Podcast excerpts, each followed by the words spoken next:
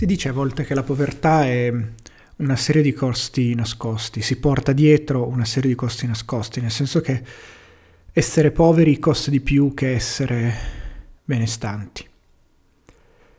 Può sembrare paradossale, però ci sono due esempi che secondo me sono molto concreti ed entrambi in realtà, cioè uno dei due riguarda qualcosa che mi è successo in questi giorni.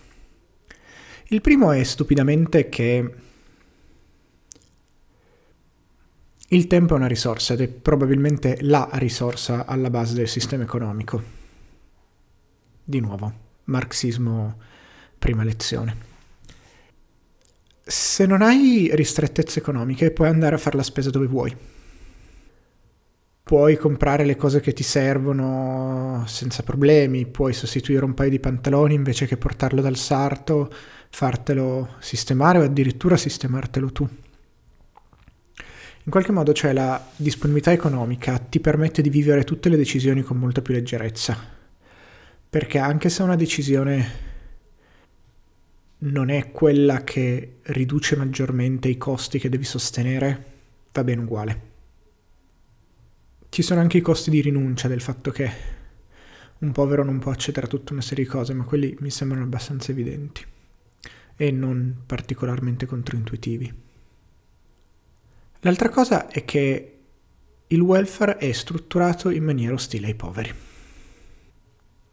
Ora, io sono un caso particolare, nel senso che sono povera per legge, in quanto non lavoratrice che forma un nucleo autonomo, perché sì, una studentessa di dottorato in questo paese non è una lavoratrice quindi sono sostanzialmente un nucleo familiare a reddito zero.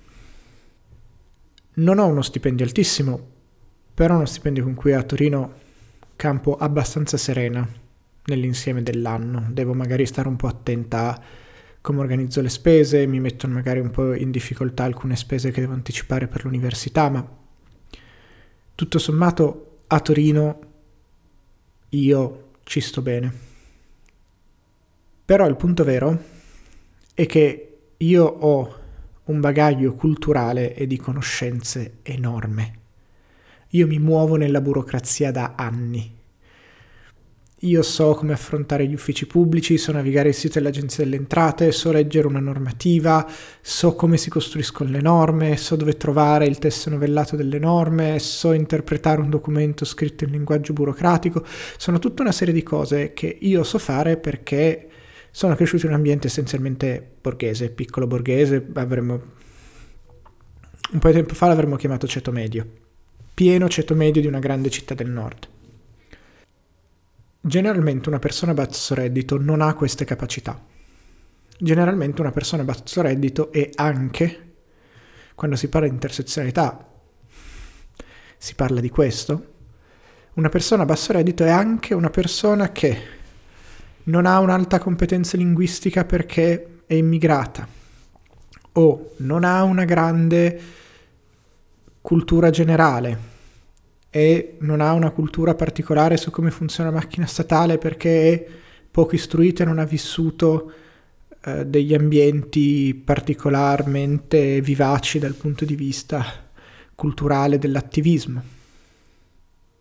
Oppure una persona che lavora un sacco di ore, quindi non ha tempo per spulciarsi le leggi, informarsi, eccetera, eccetera.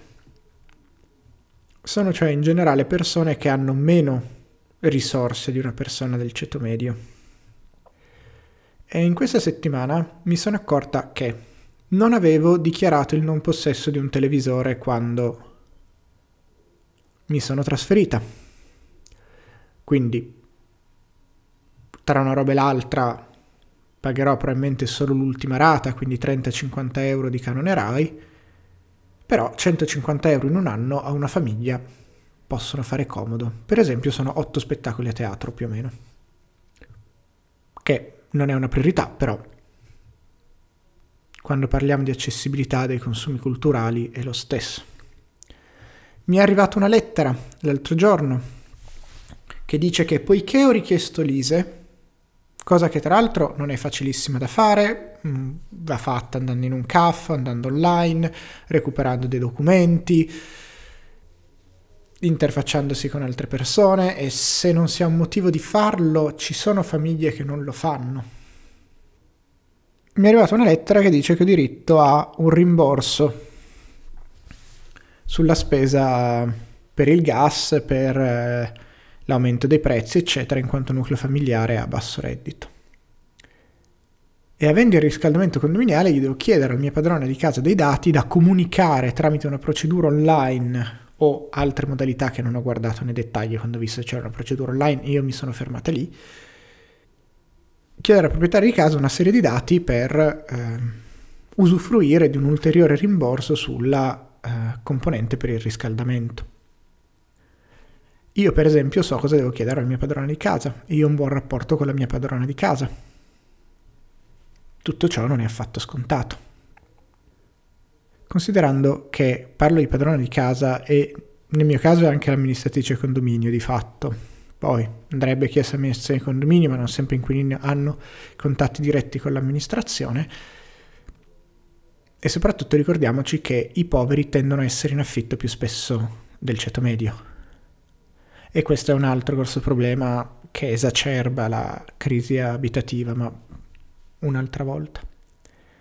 Quindi di nuovo io posso avere dei soldi, ma devo chiederli. E per chiederli devo presentare una serie di documenti, che devo sapere quali sono, dove trovarli, eccetera, eccetera. Lo stesso la Fondazione Cassa di Risparmio di Torino, una delle due fondazioni bancarie che opera su Torino, sì, di fatto due, ogni anno dà mille abbonamenti gratuiti per cittadini a basso reddito per il teatro, per lo stabile, per andare a vedere teatro di prosa vanno richiesti. Bisogna sapere che esiste, bisogna avere l'ISE, bisogna essere in possesso di cittadinanza regolare permesso di soggiorno, che già non è sempre scontato. E di nuovo, magari ci sono delle iniziative per permettere a persone a basso reddito di accedere, in questo caso è a dei consumi culturali, o a un rimborso sulle spese per il riscaldamento e mille cose in realtà di progetti del terzo settore rivolti a persone a basso reddito, ce ne sono e ce ne sono parecchi. Il problema è sempre che devi dimostrare qualcosa, il problema è sempre che devi attivarti per conoscere la possibilità, recuperare i documenti, presentarli. Il che richiede tempo e richiede le competenze specifiche che come dicevo all'inizio non sono in generale in possesso di persone a basso reddito. Tutta questa lunghissima premessa per dire che nella letteratura sul welfare sono un po' di anni che si parla di servizi universali o di universalizzazione dei servizi o di erogazione di servizi che non um, richiedono la verifica dei requisiti cioè di fare delle erogazioni a tutta la cittadinanza, fare dei servizi davvero pubblici e poi tassare maggiormente, quindi recuperare il costo di erogazione di quei servizi rispetto alle persone più ricche.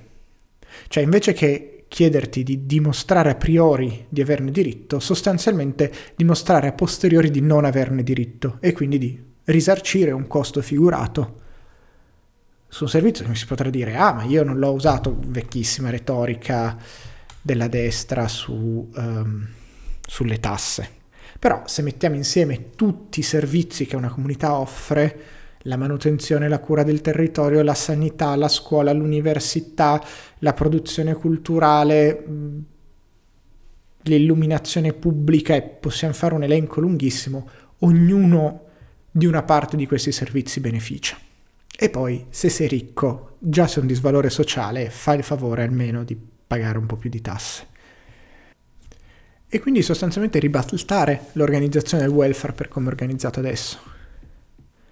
Permettere per esempio a tutti di andare a teatro gratis, spendere molto di più, organizzare molte più repliche, o portare più spettacoli, avere più teatri aperti, e poi tassare i ricchi che si sarebbero potuti permettere di pagare il teatro che significa abbassare per tutti, forse sull'energia ci sono dei discorsi un po' delicati da fare, su meccanismi che incentivino la riduzione dei consumi, però facendo la tara di questo, abbassare per tutti il costo dell'energia e poi tassare i ricchi per recuperare quella spesa di bilancio. E lo stesso, forse all'ennesima potenza, lo possiamo vedere sui sostegni al reddito. Nel senso che i due esperimenti di eh, integrazione al reddito, più o meno un reddito minimo, che sono stati fatti in Italia, che sono stati il REI e il reddito di cittadinanza, allo stesso modo chiedevano di, alle persone di produrre una documentazione sufficiente a dire che loro fossero autorizzati a non lavorare, fossero effettivamente poveri e quindi avessero diritto a un'integrazione al reddito.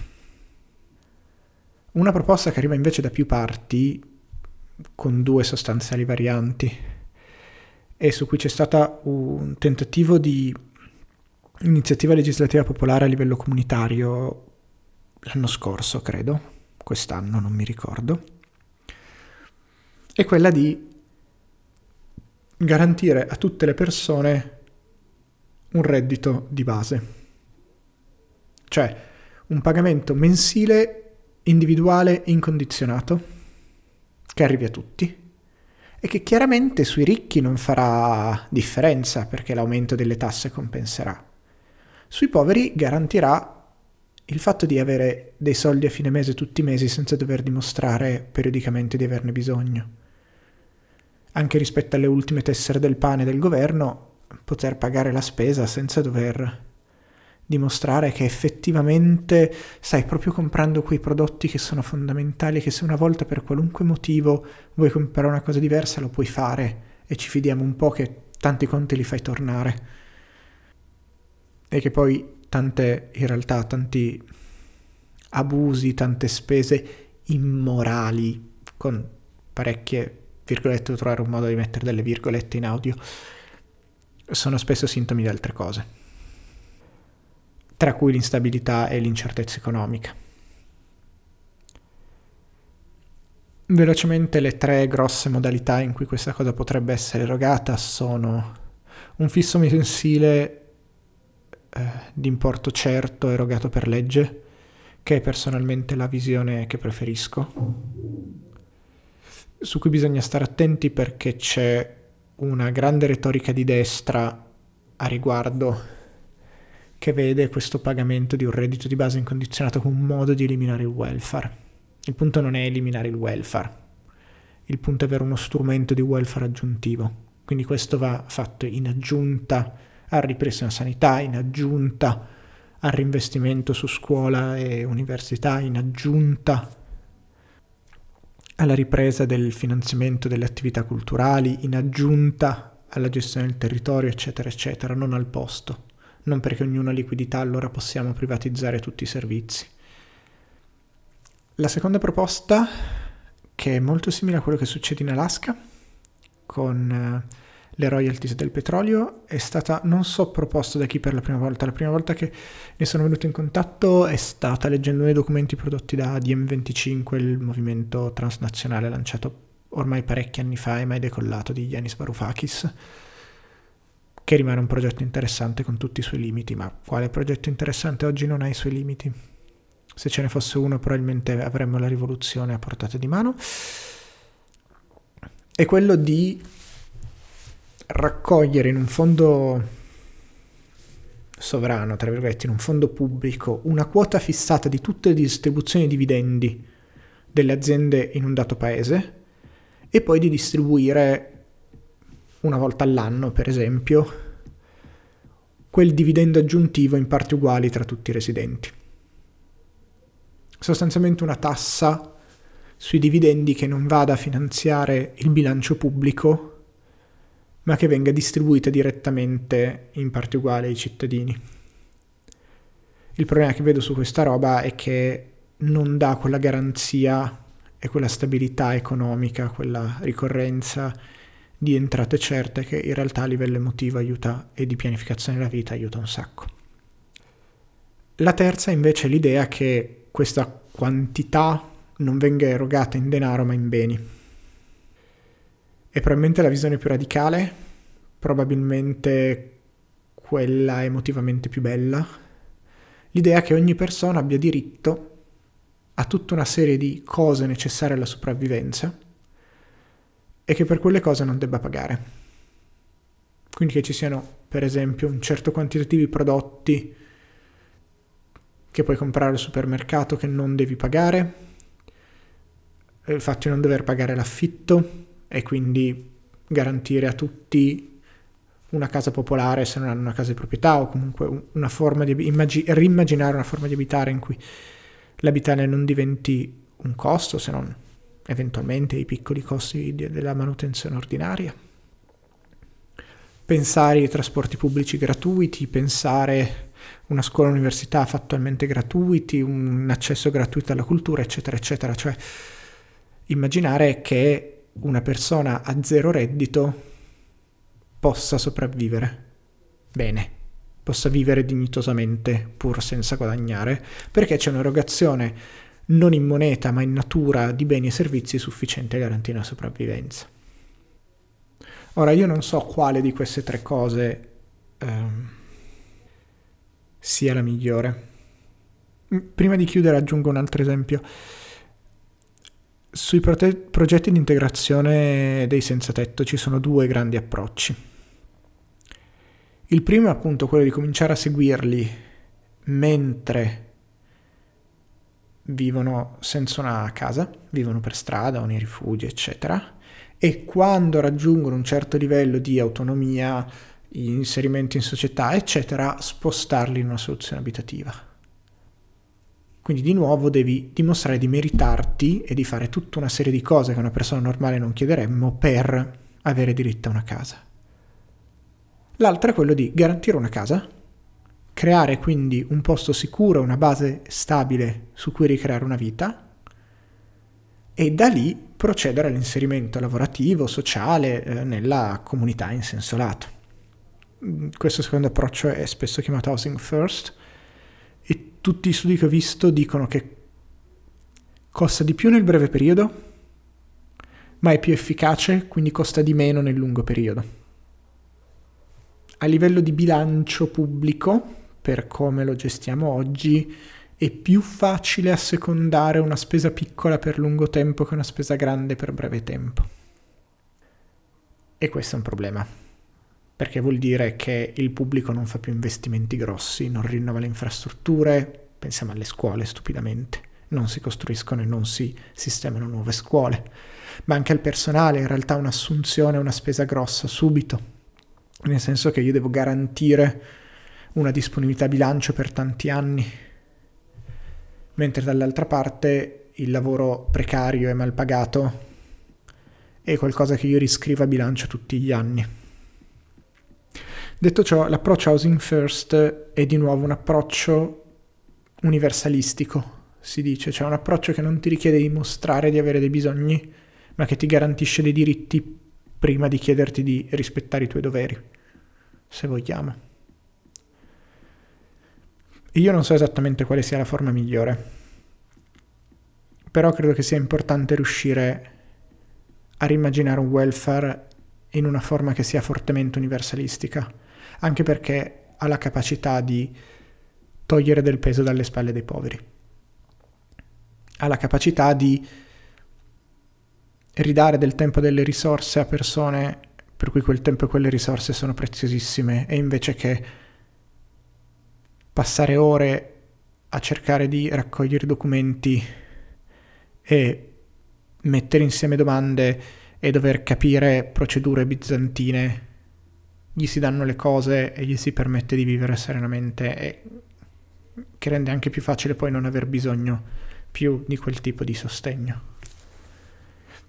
Credo per finire, se ricordo bene, dovrebbe essere I Daniel Black che credo sia stato tradotto in italiano come Io, Daniel Black, un film di Ken Loach, che pronuncio sempre sbagliato perché pronuncia la lombarda, e, ehm, e Paul Laverty, che parla esattamente di questo, cioè di come un sistema di welfare molto basato sul dimostrare di avere dei requisiti porta in realtà delle enormi, enormi, enormi storture, che è qualcosa che C'è chi dice sia un, un residuo della tradizione cristiana, probabilmente solo uno strumento di gatekeeping per lasciare i poveri poveri e quindi vulnerabili, ricattabili e sfruttabili.